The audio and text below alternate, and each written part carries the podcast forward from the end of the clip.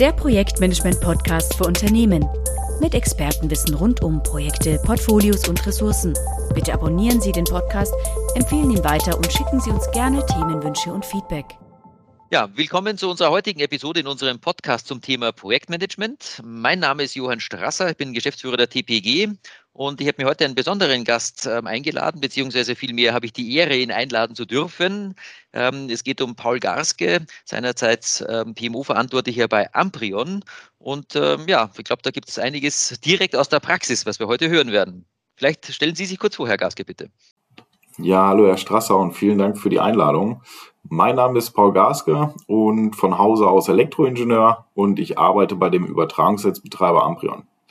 Als Leiter des PMOs Offshore bin ich zusammen mit meinem Team verantwortlich für alle Themen rund um das Projektmanagement, Dokumentenmanagement und jetzt auch ganz neu für die kollaborative Arbeitsmethode Building Information Modeling. Jetzt werden Sie sicherlich einige hier fragen, wer ist Amprion? Amprion ist einer der vier Übertragungsnetzbetreiber in Deutschland und unser Höchstspannungsnetz transportiert Strom in einem Gebiet von Niedersachsen bis zu den Alpen runter.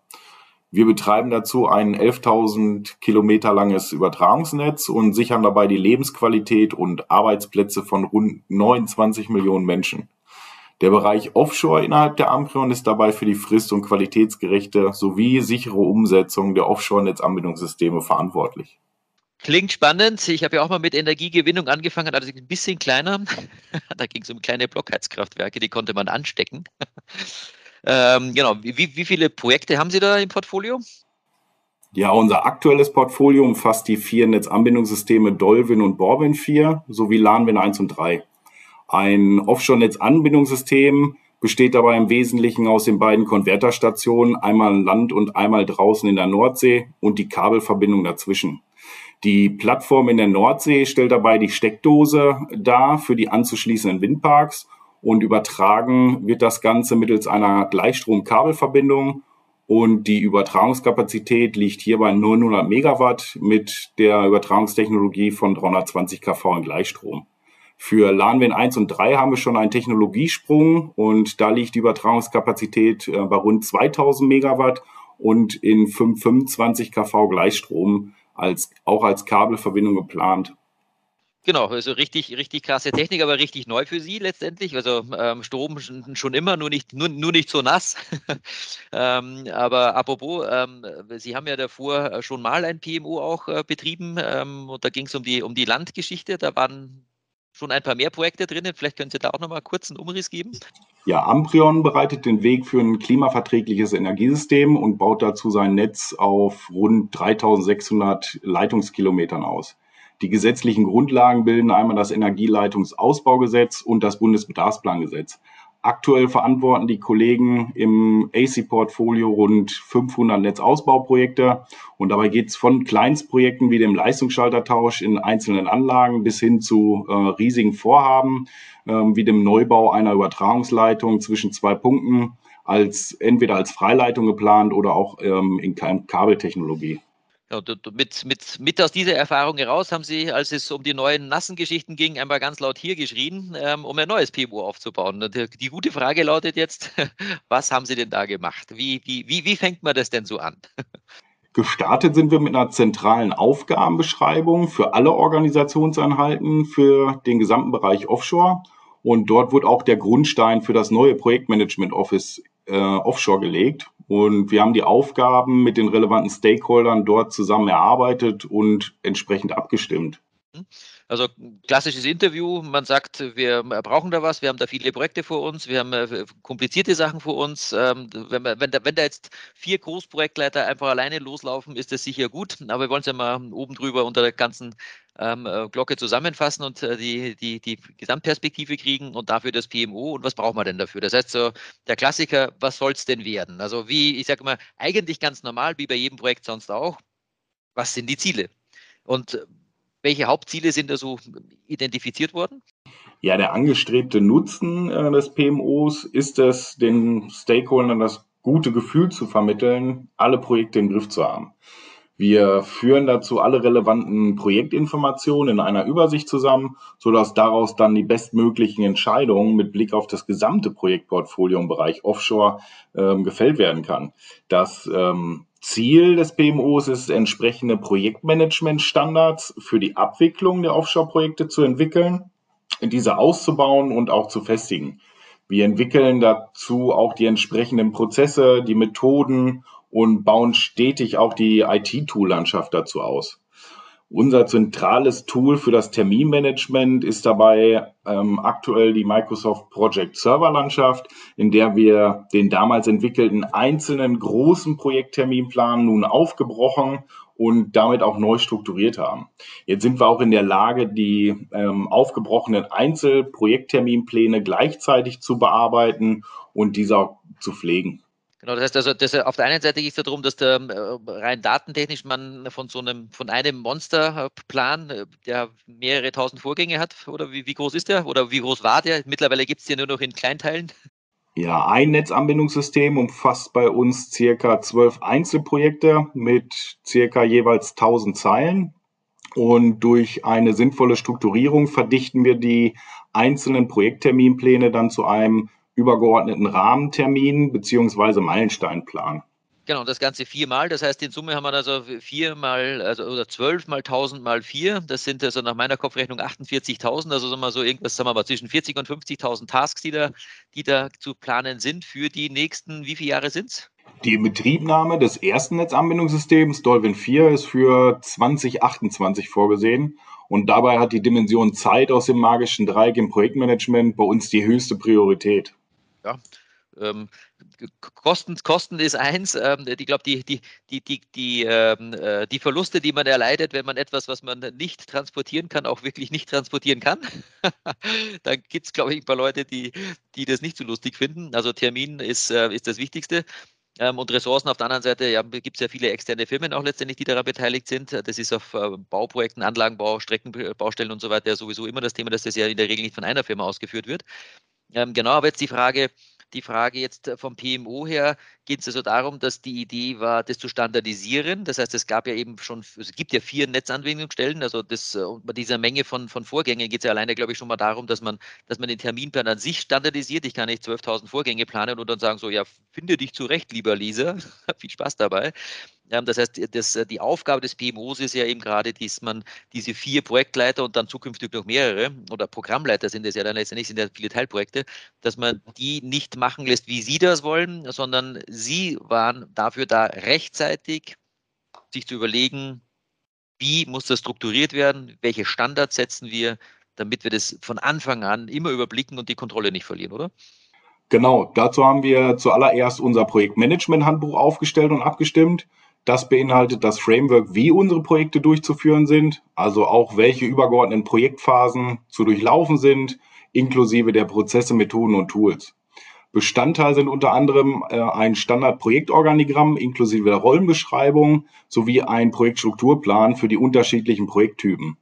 Äh, hierzu haben wir Terminplan-Templates entwickelt, um für neue Projekte den Projektaufsatz so einfach wie möglich zu gestalten und die Projektmanagement-Plattform haben wir dazu äh, noch erweitert und ausgebaut, sodass wir nun das Arbeitspaket Monitoring, welches vorher bei uns in Excel lief, nun auch über die Plattform abfahren können. Der Prozess sieht jetzt vor, dass die jeweiligen Arbeitspaketverantwortlichen bei uns, die ihre Arbeitspakete wöchentlich aktualisieren und wir darauf aufbauend den monatlichen Projektstatusbericht generieren können. Wir führen äh, natürlich Qualitätssicherungsschleifen durch und aggregieren die erhobenen Daten ähm, dann mittels einer Business Intelligent Lösung und stellen äh, unseren relevanten Stakeholdern somit alle notwendigen Projektinformationen bereit. Genau, jetzt sind wir wöchentlich dabei, die, die Arbeitspakete und Tasks letztendlich einzu, einzufangen. Jetzt, wie, wie, muss ich mir das vorstellen? Das ist ja, das sind ja Baustellen, die da draußen ähm, ja bei Wind und Wetter bei zu viel Wind und zu viel Wetter vermutlich dann stehen, aber ansonsten wird gearbeitet. Das ist ja schon der Klassiker, wie es immer so schön heißt. Stell dir vor, schlechtes Wetter kommt und ein Projekt verschiebt sich. Das ist das, was Sie regelmäßig erleben. Ähm, also das ist ja genau der Punkt, der dann aktualisiert werden muss. Das heißt, die Projektpläne müssen mit Verschiebungen ähm, müssen eingearbeitet werden und so weiter. Das heißt, da sitzen ähm, Menschen an ihrem Rechner, haben wissen, was draußen läuft. Also die muss ja auch viel kommuniziert werden. Wie, wie, wie funktioniert da die Rückmeldung? Also jemand ist auf der Baustelle, da gibt es ja viele verschiedene Bauleiter für verschiedene Gewerke, die zuständig sind. Ein, ein Abschnitts- oder Teilprojektleiter, dem man dann sagt, hey, pass auf. Ja, gute Frage. Was sagt ihr denen? Wie, wie, ich bin nicht fertig, ich werde nicht fertig. Was, was melden die so? Ja, wir bei Amprion errichten die Assets äh, ja draußen nicht selber, sondern wir vergeben die an externe Partner. Wir sind für das übergeordnete Management, die Steuerung und auch die Qualitätssicherung zuständig. Ähm, aktuell befinden wir uns bei den ersten beiden Netzanbindungssystemen in der Ausschreibungsverhandlung, Vergabephase und es wurden da die einzelnen Arbeitspakete aufgestellt, inklusive der einzelnen Vorgänge dann äh, geplant. Und die werden jetzt monitort und wir sammeln die Rückmeldung zum Fortschritt entsprechend über unsere Plattform ein, damit wir den Progress im Projekt tracken können. Natürlich kommt es immer wieder hier und da zu Verschiebungen und nun muss geschaut werden, ob und welche Auswirkungen es auf unsere Projektecktermine hat, um entsprechende Gegenmaßnahmen zu entwickeln und einzuleiten. Wenn wir jetzt mit der Projektphase dann äh, durch sind und diese abgeschlossen haben und wir unseren Auftragnehmer oder unsere Auftragnehmer auserkoren haben, geht es in die Projektumsetzungsphase. Und da erwarten wir natürlich auch wiederum entsprechende Fortschritts- und Statusberichte, welche wir dann in unser Berichtswesen integrieren müssen. Genau, da geht es ja auch um viele Dokumente, oder? Das heißt also Ausschreibungen und also, ist, also wer schon mal bei einem größeren Bauprojekt dabei war, weiß, dass das ja, da gibt es auch Fristen mit, was ich was, europaweite Ausschreibung, 52 Tage Anmeldung, falls das immer noch so ist. Also zu meiner Zeit war das mal so. ähm, und äh, je größer das Paket ist, desto ja, anders werden die Regeln befolgt ähm, oder müssen befolgt werden, wie man ausschreibt, wo man ausschreibt und so weiter. Dann kommen da Dokumente, dann muss das gesichtet werden. Aber sagen wir mal, das ist alles erledigt, beziehungsweise gute Frage. Ich vermute, dass auch alle diese einzelnen Ausschreibungsphasen in ihren Plänen Plänen drinnen sind. Das heißt, für jede Submission am Ende, die dann stattfindet, gibt es den Vorlauf rückwärts gerechnet. Für mich war das immer der klassische Fall für da gibt es einen definierten Endpunkt, der steht ja in der Ausschreibung drinnen, wann die Submission stattfindet, sprich, wann werden ähm, alle Anbieter aufgefordert äh, oder bis wann müssen wir es liefern und dann werden die Angebote geöffnet und verlesen oder auch nicht, je nachdem.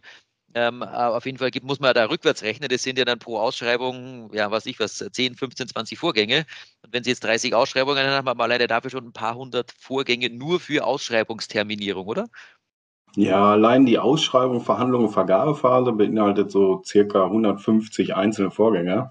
Aber diese äh, werden dann wiederum in einzelne Teams äh, noch weiter heruntergebrochen, um so auch das einzelne Dokumententracking zu ermöglichen. Ähm, wir schreiben unsere Projekte nicht nur funktional aus, also errichten, errichte mir eine Plattform mit den Randparametern, sondern haben vieles tief im Detail halt spezifiziert. So auch für die Themen Projektmanagement und Dokumentenmanagement. Nun haben wir von den jeweiligen Bietern entsprechende Annahmen und Abweichungen zurückbekommen und ja, diese werden wir dann sichten und bewerten müssen und in den Verhandlungsgesprächen werden dann alle einzelnen Punkte besprochen, äh, damit wir ein gemeinsames Verständnis äh, da, dahingehend entwickeln, wie wir später das Projekt zusammen äh, durchführen wollen und zusammenarbeiten möchten. Ähm, wir erwarten über den kompletten Projektlebenszyklus für so ein Netzanbindungssystem circa eine Anzahl von 50 bis 60.000 Dokumente.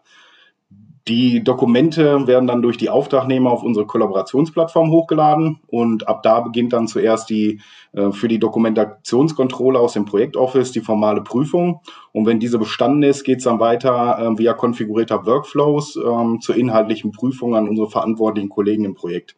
Wenn die Dokumente dann den Approved-Stempel tragen, werden diese zur Ausführung freigegeben. Also schon eine äh, richtig große Anzahl. Ja, das, da, da beantworten sich so manche Fragen von selber. Jetzt mal so, naja, Standardisierung, ein bisschen Terminplan standardisieren. Oh, es sind 40.000 bis 50.000 Vorgänge. Ähm, ja, Dokumente. Naja, oh, es sind aber 60.000 Dokumente pro Projekt. Also mal vier. Ne? Das heißt, wir reden ja hier von 200.000 plus Dokumenten und es kommen ja noch weitere Anbindungsstellen. Also das heißt, der Sinn, hier ein, PM, ein, eine, ein PMO aufzusetzen, das sich über die Idee, wie ein Projekt funktioniert, ähm, dann Standards schafft, wie das multipliziert werden kann für das nächste, fürs nächste und so weiter. Und dass man hier möglichst auch ähm, ähm, effizient ist im Aufsetzen eines neuen Projektes, dass das da ist und dass man nicht sagt, so, so bei einzelnen großen Bauprojekten, ja, da finden sich die Leute dann und äh, werden äh, verschiedenste Firmen stimmen sich dann ab und dann gibt es ein Baumanagement und einen Projektsteuerer und keine Ahnung. Und bis das dann mal alles funktioniert, vergehen Monate. Ähm, das war vielleicht bei Ihnen jetzt beim ersten Mal so der Fall, aber Sie haben jetzt den eben das PMO oben drüber. Ähm, es gibt ja für, jedes für jede große Anbindungsstelle ein Project Office. Das heißt, es gibt eine, eine Projektorganisation für die einzelne Baustelle, mal vier bis jetzt und dann mal X, wenn es weitergeht. Und mhm. eben alleine auch dieses Setup ist eben vom PMO ähm, vorher standardisiert worden. Das heißt, wenn jetzt die nächste Netzanbindungsstelle kommt, dann nimmt man dieses Set, man weiß genau, wie man das aufbaut, man weiß genau, wie die Dokumente zu strukturieren sind, wie der Terminplan strukturiert ist und vor allem auch, wie das zusammenhängt. Also mhm. das ist ja etwas, was äh, eigentlich dann das Salz in der Suppe macht, weil ich sage jetzt mal, einen großen Terminplan kann man machen. ähm, einen ordentlichen strukturierten Header für viele Dokumente kann man machen. Jeder Architekt weiß, wie das geht.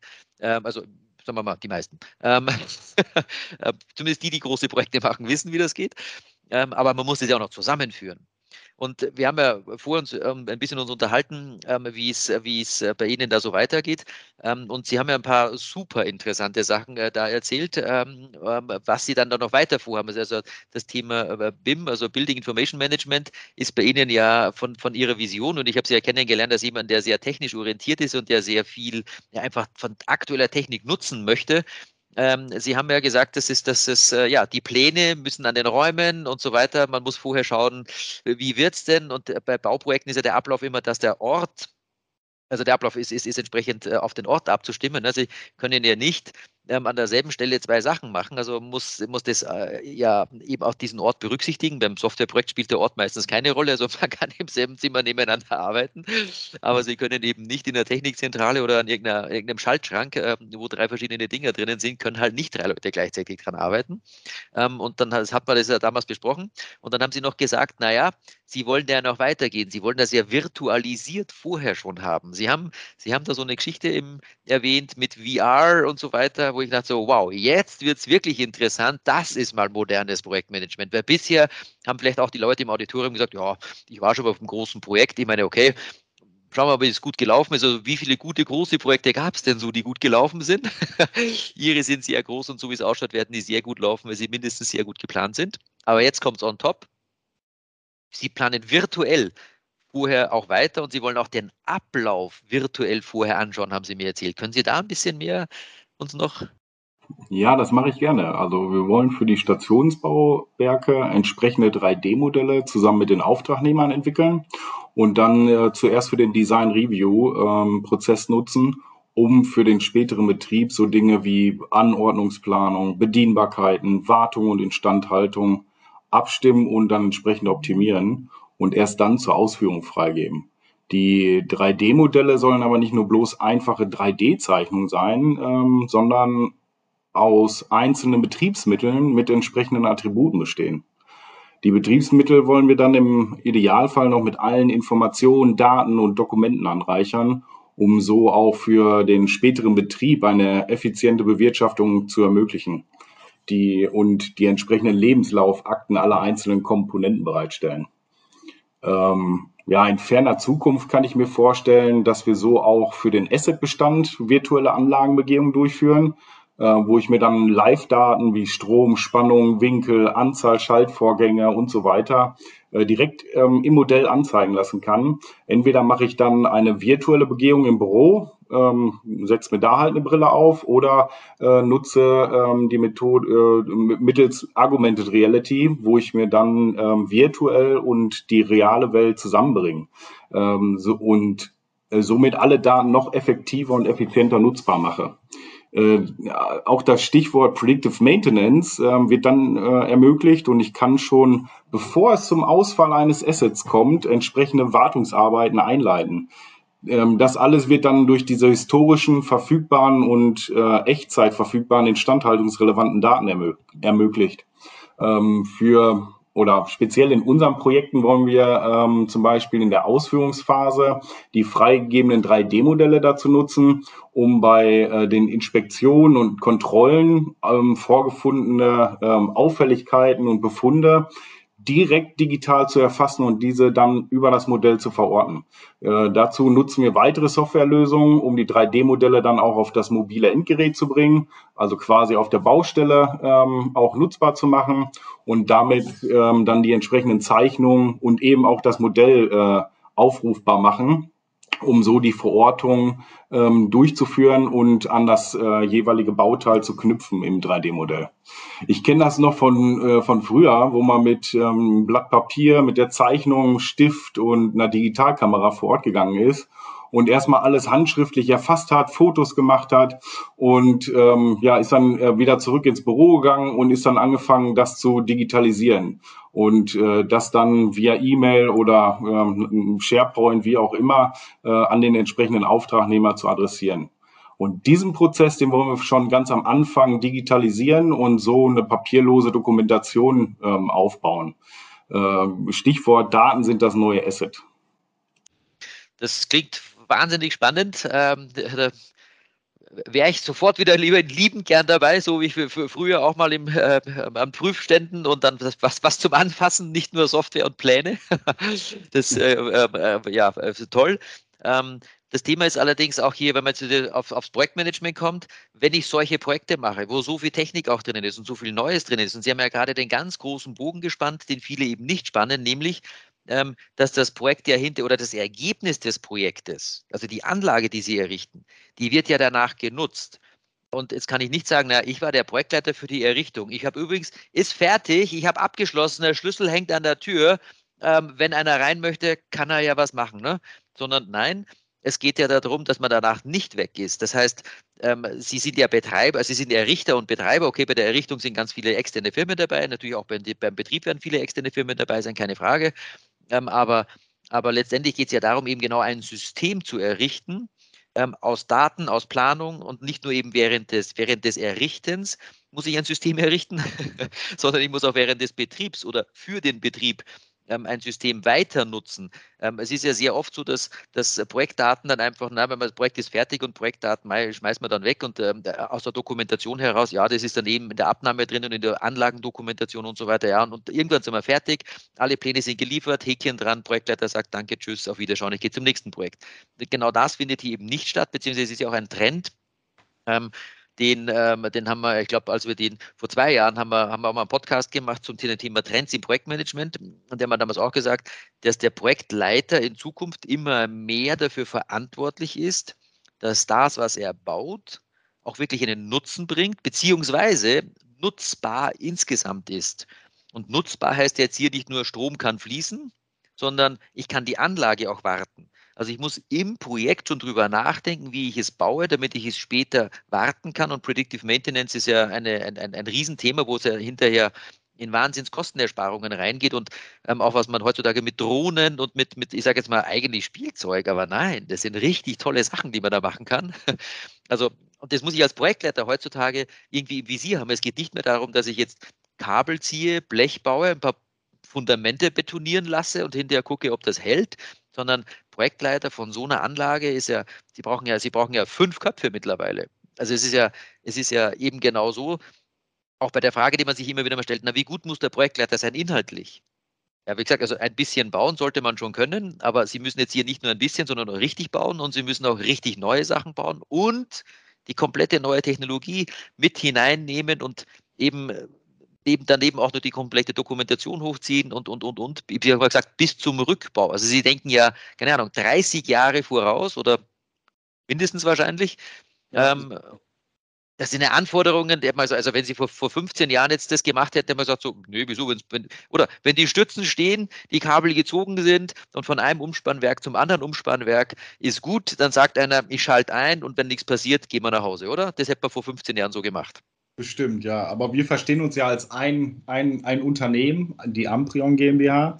Und die Assets, die wir errichten, die müssen auch betrieben werden. Deswegen ähm, ist das ganz, ganz elementar, dass wir frühzeitig auch ähm, den späteren Betrie Betreiber, und das ist bei uns das Asset Management, wo der Betrieb organisiert ist, mit ins Boot holen.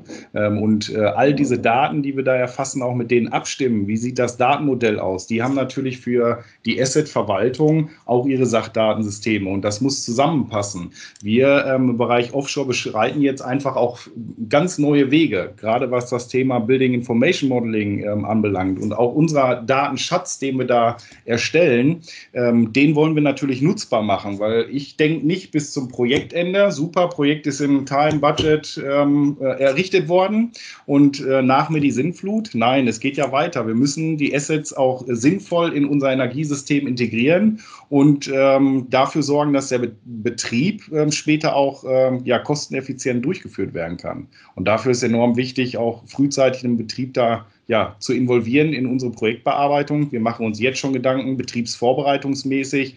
Ähm, und wir sprechen ab 2028 von, vom Betrieb ähm, jetzt schon dran denken, wie sieht denn das aus? Wie kann das denn laufen? Und dann darüber hinaus natürlich auch irgendwo den Rückbau mit zu betrachten, ähm, macht Sinn. Also den kompletten Lifecycle sich einfach anzugucken von unseren Assets. Mhm. Das heißt also, das Portfolio-Management oder letztendlich auch die Organisation, die das macht, also das, das PMO an dieser Stelle, ähm, ist ja, oder das PMO ist ja generell eine Einrichtung, die ja auf Dauer ausgelegt ist, während das Program Office oder Project Office mit dem Projekt kommt und geht.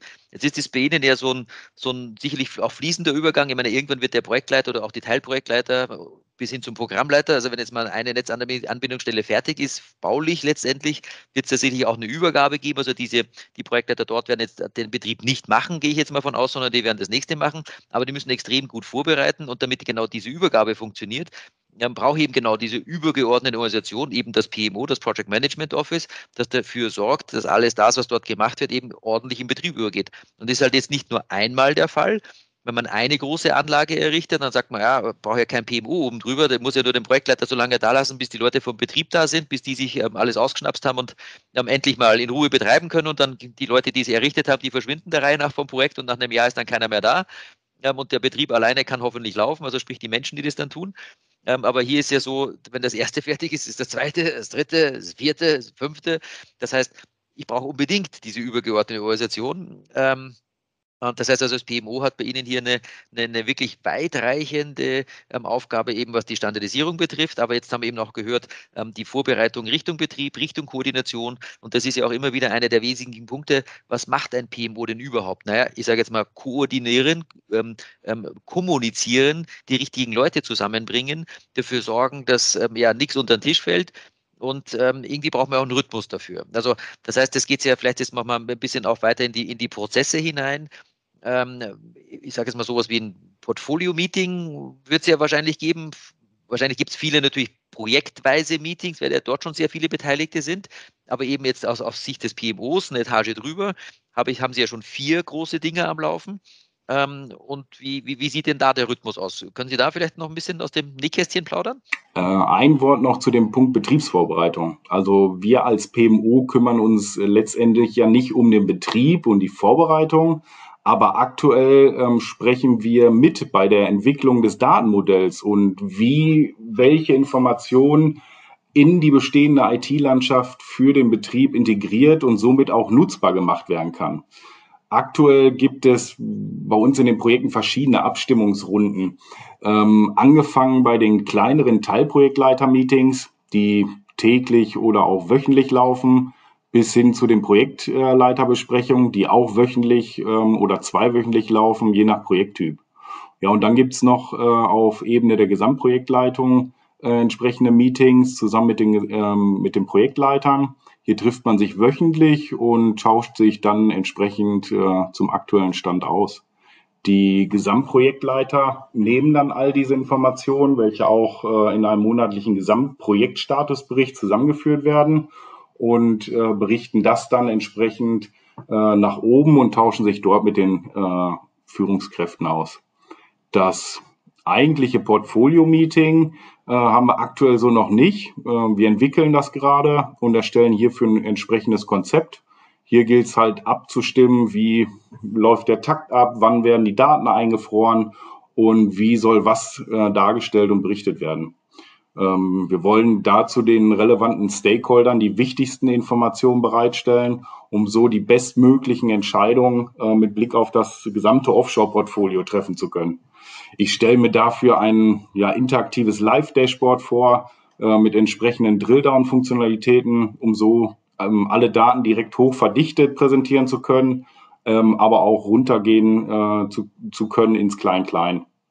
Unser Plan ist noch in diesem Jahr das erste Portfolio-Meeting abzuhalten und wollen das dann in Zukunft quartärlich abhalten. Wir haben auch außerhalb des Unternehmens entsprechende äh, Reporting-Pflichten, äh, zum Beispiel in Richtung des äh, Bundesministeriums für Wirtschaft und Klimaschutz. Und auch dafür ähm, müssen die Daten dann entsprechend erhoben und bereitgestellt werden. Genau, die, das, das, das Portfolio-Meeting letztendlich, damit man dort ordentliche Daten kriegt, muss ich mich darum kümmern, dass die halt ja ordentlich sind. Also ich muss es sowieso anschauen. Und was ich jetzt verstanden habe, ist, ähm, Sie helfen aktiv den ähm, vier Bereichen aus den vier großen Projekten, die Daten dort ordentlich rauszukriegen. Also Sie geben denen nicht nur vor, wie Sie sie von Hause aus zu strukturieren haben, welche Tools Sie benutzen und dass das auch ordentlich gefüllt wird. Ähm, aber Sie kontrollieren dann eben oder, oder unterstützen die ähm, in Persona tatsächlich, ähm, eben wenn es quartalsweise dann ein Portfolio-Meeting gibt gibt, ähm, dass man dort dann auch wirklich, ja, da wird es schon um, um einige Tage gehen, wo man da Vorlauf braucht, um entsprechend dann halt auch zügig zusammenzukommen. Sie haben ja dann auch nichts davon, wenn man im Portfolio-Meeting sitzt und sagt, naja, von dem einen Projekt habe ich Daten, die sind sechs Wochen alt, ähm, ja, naja, wir haben die anderen vier Wochen gebraucht, um die anderen abzufragen. Also das äh, macht ja dann auch, wenn man äh, kein schlankes Bein, wie so schön heißt. Also insofern ähm, muss man in kurzer Zeit gucken, dass man von allen äh, die Sachen zusammenkriegt.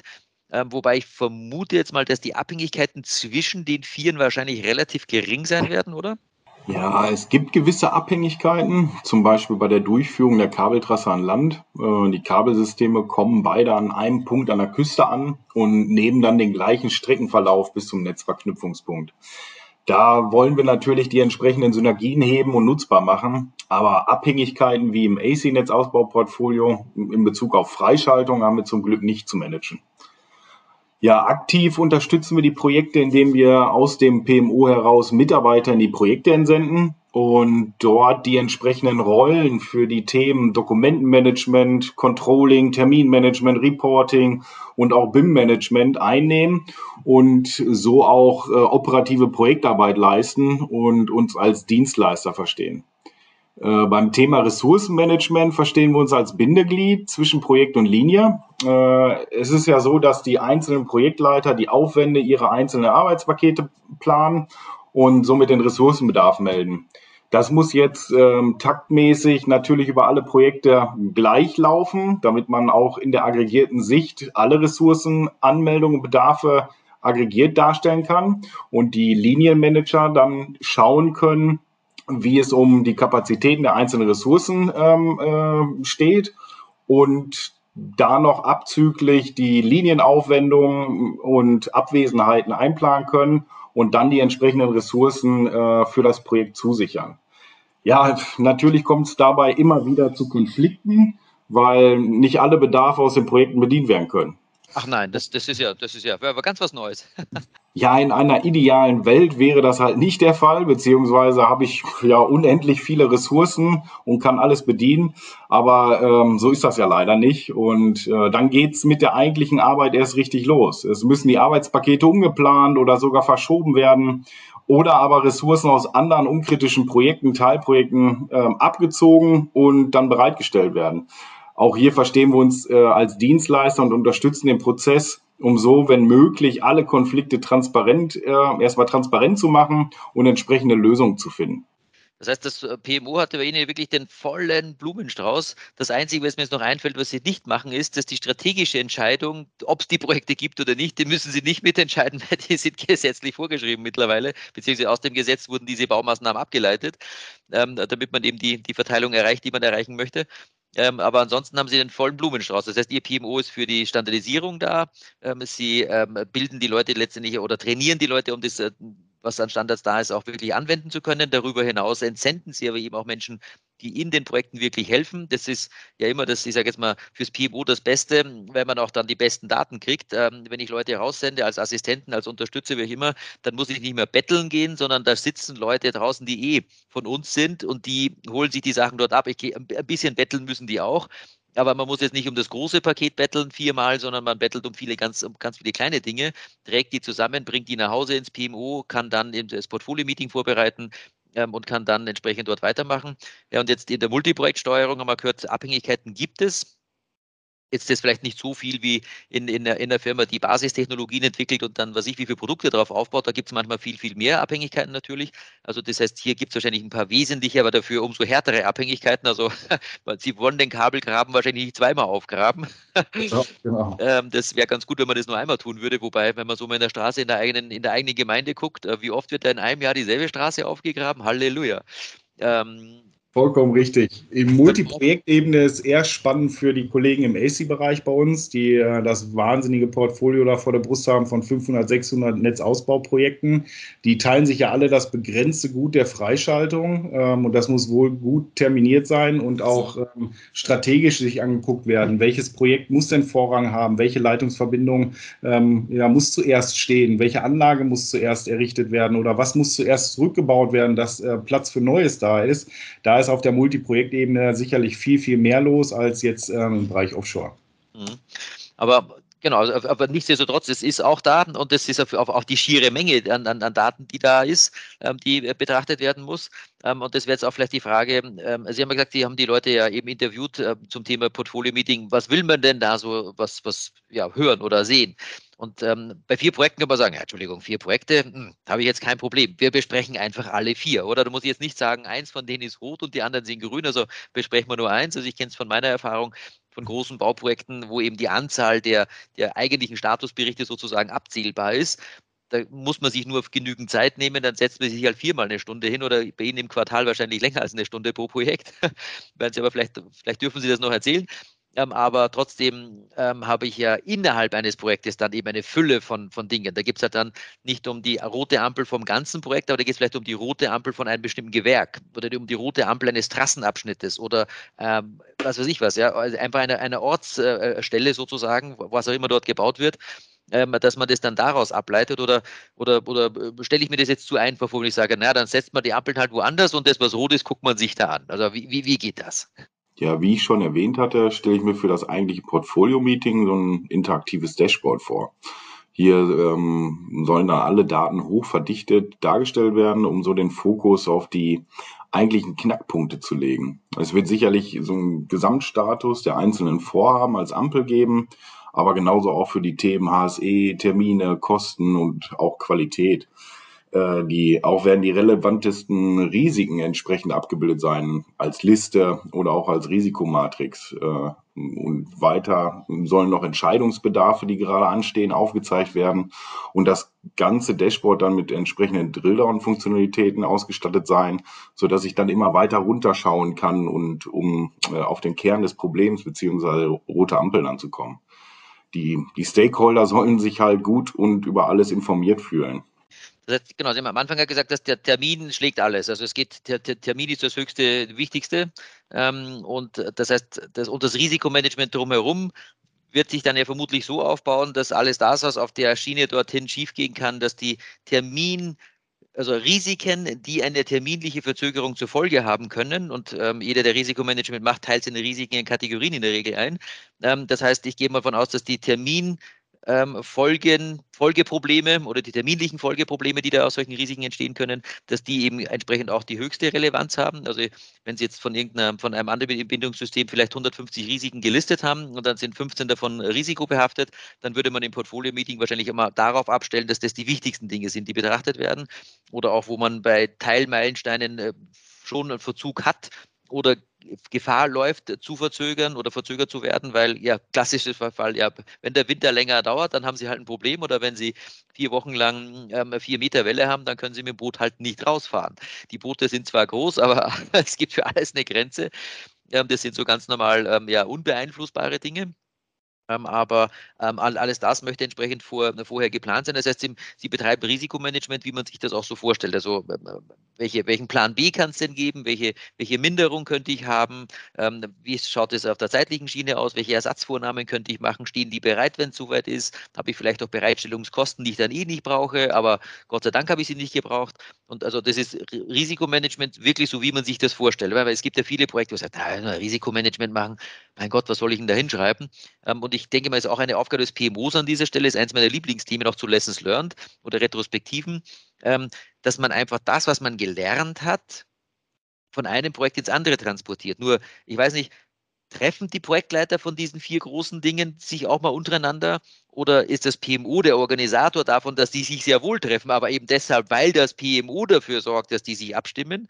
Oder weil auch die Risiken und Chancen, die die Leute erkennen, dass das ja irgendwo zentral zusammenläuft und sie dann sagen, ja, jetzt habe ich hier 200 Risiken von dem einen Projekt, davon sind 80 gültig auch fürs andere, zumindest potenziell gültig. Guckt euch das mal an, Leute. Und also, dass man regelmäßig auch immer nicht nur pflegt, was man hat, sondern dass man es eben auch verteilt. Das ist ja eine der wesentlichen Aufgaben des PMOs, weil ansonsten sagt der Projektleiter, ich habe mein Projekt und der, den anderen, den kenne ich ja gar nicht. Also, okay, ist vielleicht ein Kollege natürlich, ja, aber getroffen habe ich den vielleicht noch nie. Wer weiß, hat er zwei Jahre nach mir angefangen. Aber das, das zählt doch, zählt das auch zu Ihren Aufgaben?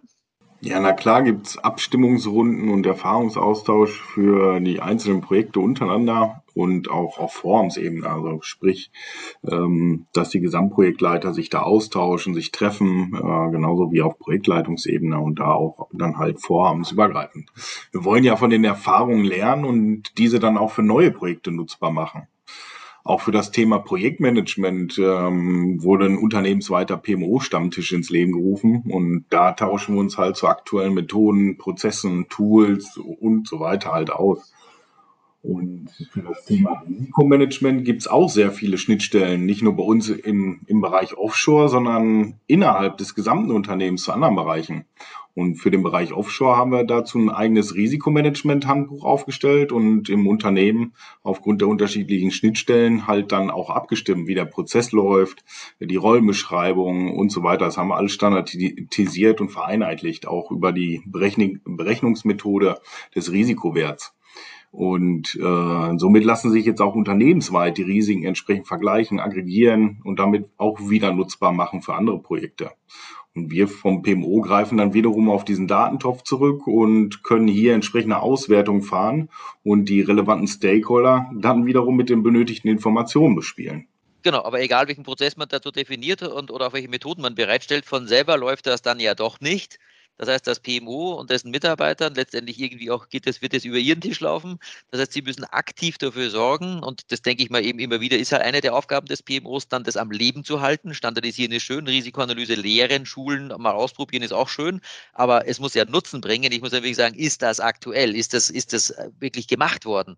Ähm, und dann wirklich auch die, für die Vorbereitung der Portfolio-Meetings zu sagen, da gibt es Dinge, da müssen Entscheidungen getroffen werden und zwar rechtzeitig getroffen werden. Es soll ein Frühwarnsystem sein letztendlich.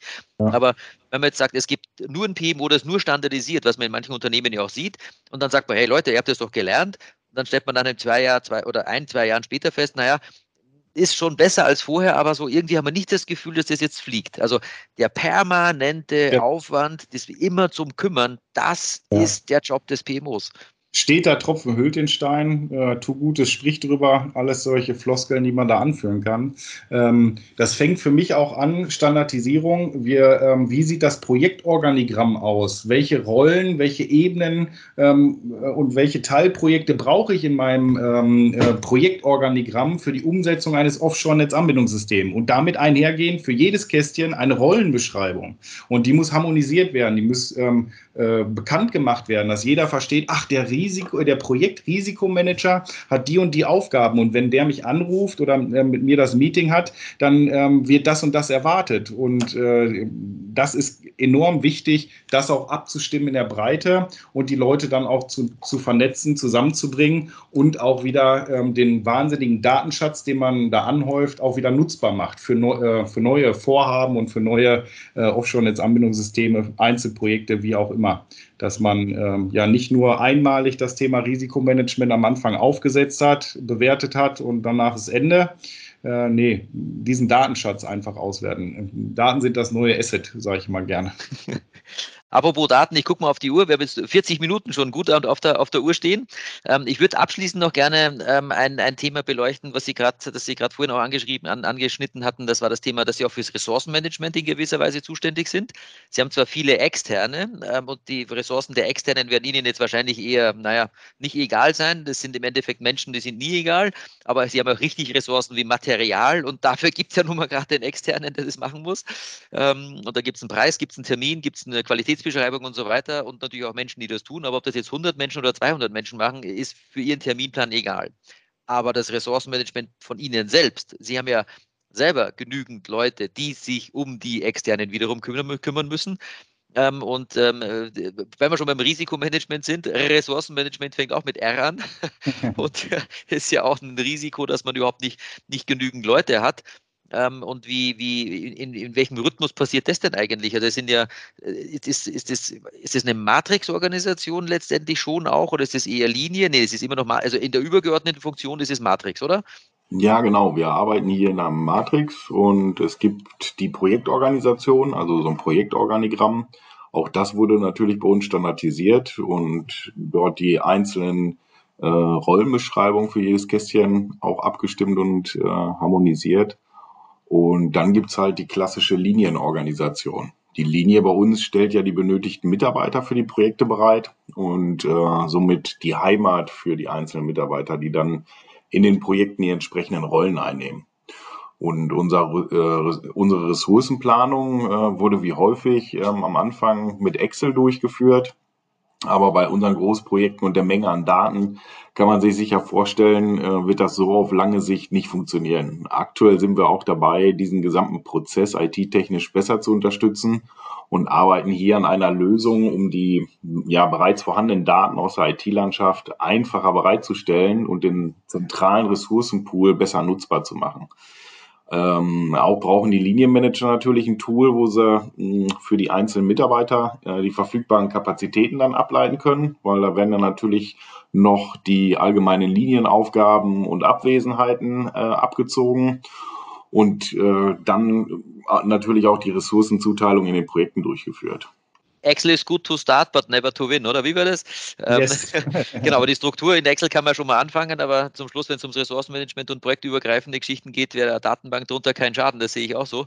Ähm, aber das, das Entscheidende ist vor allem ja auch, Sie haben ja gerade selber gesagt, dass man auch die Rolle der Ressourcenbesitzer mit einzieht. Also der Projektleiter können sich natürlich was wünschen. Wenn alle Leute kommen würden, die man sich gewünscht hätte oder hat, wäre es ja eh kein Problem. Ähm, aber so ist es halt nun mal nicht. Aber das ist das, was halt im Ressourcenmanagement auch manchmal einfach nicht äh, berücksichtigt wird, dass die, dass die Teamleiter, die, die Müller, Bergers und Schulzes dieser Welt nun mal für uns bereithalten, ähm, dass die auch tatsächlich sehen, was machen die denn sonst noch? Welche Kapazität haben die? Welchen Urlaub haben die? Sie haben gerade gesagt, allgemeine Linientätigkeiten, also eben, was machen die denn sonst noch? Ja, Teammeeting, Weiterbildung, ähm, mal einen Schreibtisch aufräumen oder mal äh, vielleicht auch ja, Pre-Sales-Anfragen oder einfach technische Anfragen zu beantworten, die nicht aus dem Projekt kommen, weil der Kollege einen anruft, aber man ist mal Spezialist für ein bestimmtes Gebiet und schwupp, schon ist wieder eine Stunde weg oder whatever it is. Das heißt, alleine diese, diese Wichtigkeit, dass man weiß, was bleibt denn da wirklich über und dann kann man mal drüber sprechen, wie realistisch das ist, dass man jemanden für 150 Stunden im Monat angefragt hat, wenn ich nur 160 habe. Das genau, also ganz konkret bei mir im Projektmanagement Office ist es ja, weil wir operativ die Mitarbeiter für Dokumanagement, BIM und äh, Projektsteuerung da entsenden ja, wir haben aber auch äh, die Standardisierung und das ist reine Linienaufgabe bei uns. Projektmanagement-Handbuch, Dokumentenmanagement-Handbuch, das ganze Setting an Dokumenten, Framework, Bereitstellung, das sind Linienaufwände und da muss ich dann natürlich auch gucken, okay, jetzt brauchen die ähm, eine Fulltime-äquivalente Stelle als äh, Projekt-Office-Manager, ähm, die brauchen Terminplaner, die brauchen BIM-Manager und äh, überall wünschen äh, sich die Projektleiter entsprechend ähm, da komplette Köpfe. Und ähm, da muss man gucken und handeln, ähm, wie, wie man die Ressourcen dann bereitstellt. Weil, wie gesagt, diese allgemeinen Linienaufgaben sind gerade für uns als PMO jetzt im Aufbau enorm wichtig. Ähm, vielleicht zum Abschluss die Frage, wie groß ist Ihre, langsam sprechen, wie groß ist Ihre Organisation denn gerade? Ähm, Im gesamten Bereich äh, Offshore sind wir jetzt knapp 150 Leute. Wir sind mit einer Handvoll Leute gestartet, angewachsen jetzt über die äh, letzten zwei Jahre auf 150 circa und wachsen weiter. Also wir suchen händeringend da noch für die Umsetzung unserer Projekte äh, die entsprechenden Fachkräfte. Darf ich mich auch bewerben? Verweist da mal gerne auf unser Karriereportal. Äh, da sind alle Stellen ausgeschrieben also wer da Interesse hat, die Energiewende mitzugestalten hin zum äh, dekarbonisierten Energiesystem, äh, findet bei Amprion sicherlich die Herausforderung und tolle Projekte. Genau, also ich habe ich hab echt, ich, wie gesagt, ich komme ja ein bisschen aus der Ecke. Ich habe ja Elektrotechnik studiert vor vielen Jahren ähm, und ähm, habe hab mal angefangen, in Berlin ins öffentliche Stromnetz einspeisen zu dürfen mit äh, kleinen Blockheizkraftwerken, war extrem spannend. da ging es um ein paar Kilowatt erstmal. Ähm, und ähm, bei Ihnen geht es um ein paar größere Sachen, aber ich glaube, das ist, jetzt hat mich damals schon fasziniert. Ist, meine Begeisterung ist immer wieder dafür. Energie brauchen wir alle, merken wir gerade. Ja, ich möchte das Thema da jetzt nicht ausweiten, aber ja, Energie da haben wir was gemeinsam, auf jeden Fall. Ist, ist, ist, ist, so aktuell wie nie. Und der Job, aber das ist ja das, was mich auch fasziniert hat aus, aus dem Vorgespräch, das wir hatten, ähm, was da mittlerweile an Technologie drinnen ist. Das ist ja keine, das ist ja nicht mehr dieses alte ähm, technologisch, also Elektrotechnik, wie man sich so, so, so schwere Elektrotechnik, so Umspannwerke, Kabel, bla sicher, so Maschinen, sondern diese ganzen, die virtuelle Welt beim Bauen, die, die, die, die Drohnengeschichte hat mich voll fasziniert bei, bei der Wartung. Ähm, und äh, als Projektleiter letztendlich, jetzt muss ich mal kurz auch auf unseren Berufsstand wieder rüberkommen, ja, Projektmanagement, PMO, Aufbereitung und letztendlich auch Systembereitstellung. Für uns ist es auch extrem interessant, da reinzukommen ähm, und dann einfach wieder mal zu sehen, was, was, was alles damit gemacht wird. Ähm, also ich glaube, es sind, es sind zwei extrem spannende Bereiche. Also auf der einen Seite die Energiewende und auf der anderen Seite das Projektmanagement dazu. Da kommt ganz viel auf uns zu und äh, Leute, die in dieser Stelle Interesse haben. Also es gibt viel zu tun. Auf jeden Fall. Aber es ist Freitagabend. Ich würde sagen, heute machen wir Feierabend. Ähm, Herr Gaske, ich möchte mich ganz herzlich bei Ihnen bedanken. War äh, ein super Gespräch für mich. Ich hoffe für unsere Zuschauer. Zuschauer. Nein, wir sehen uns hier übers Bild, über die, unsere Zuhörer letztendlich auch. Ähm, und ähm, ähm, ich denke, wenn man sie im Internet sucht, findet man sie, glaube ich, auch sehr einfach über LinkedIn und so. Ähm, ich glaube, wenn, wenn man Fragen hat, ähm, könnte man sich vielleicht oder könnte man vielleicht immer Kontakt aufnehmen und ansonsten sehr ja, wie gesagt, so, Sie, Sie würden auch noch Leute dauerhaft aufnehmen. genau, ja, vielen Dank fürs Gespräch, für den interessanten Austausch und für die Möglichkeiten. Besten Dank. Danke auch. Bis demnächst. Weitere Informationen zu Projektportfolio und Ressourcenmanagement finden Sie auf unserem YouTube-Kanal und dem TPG-Blog unter www.tpg-blog.de.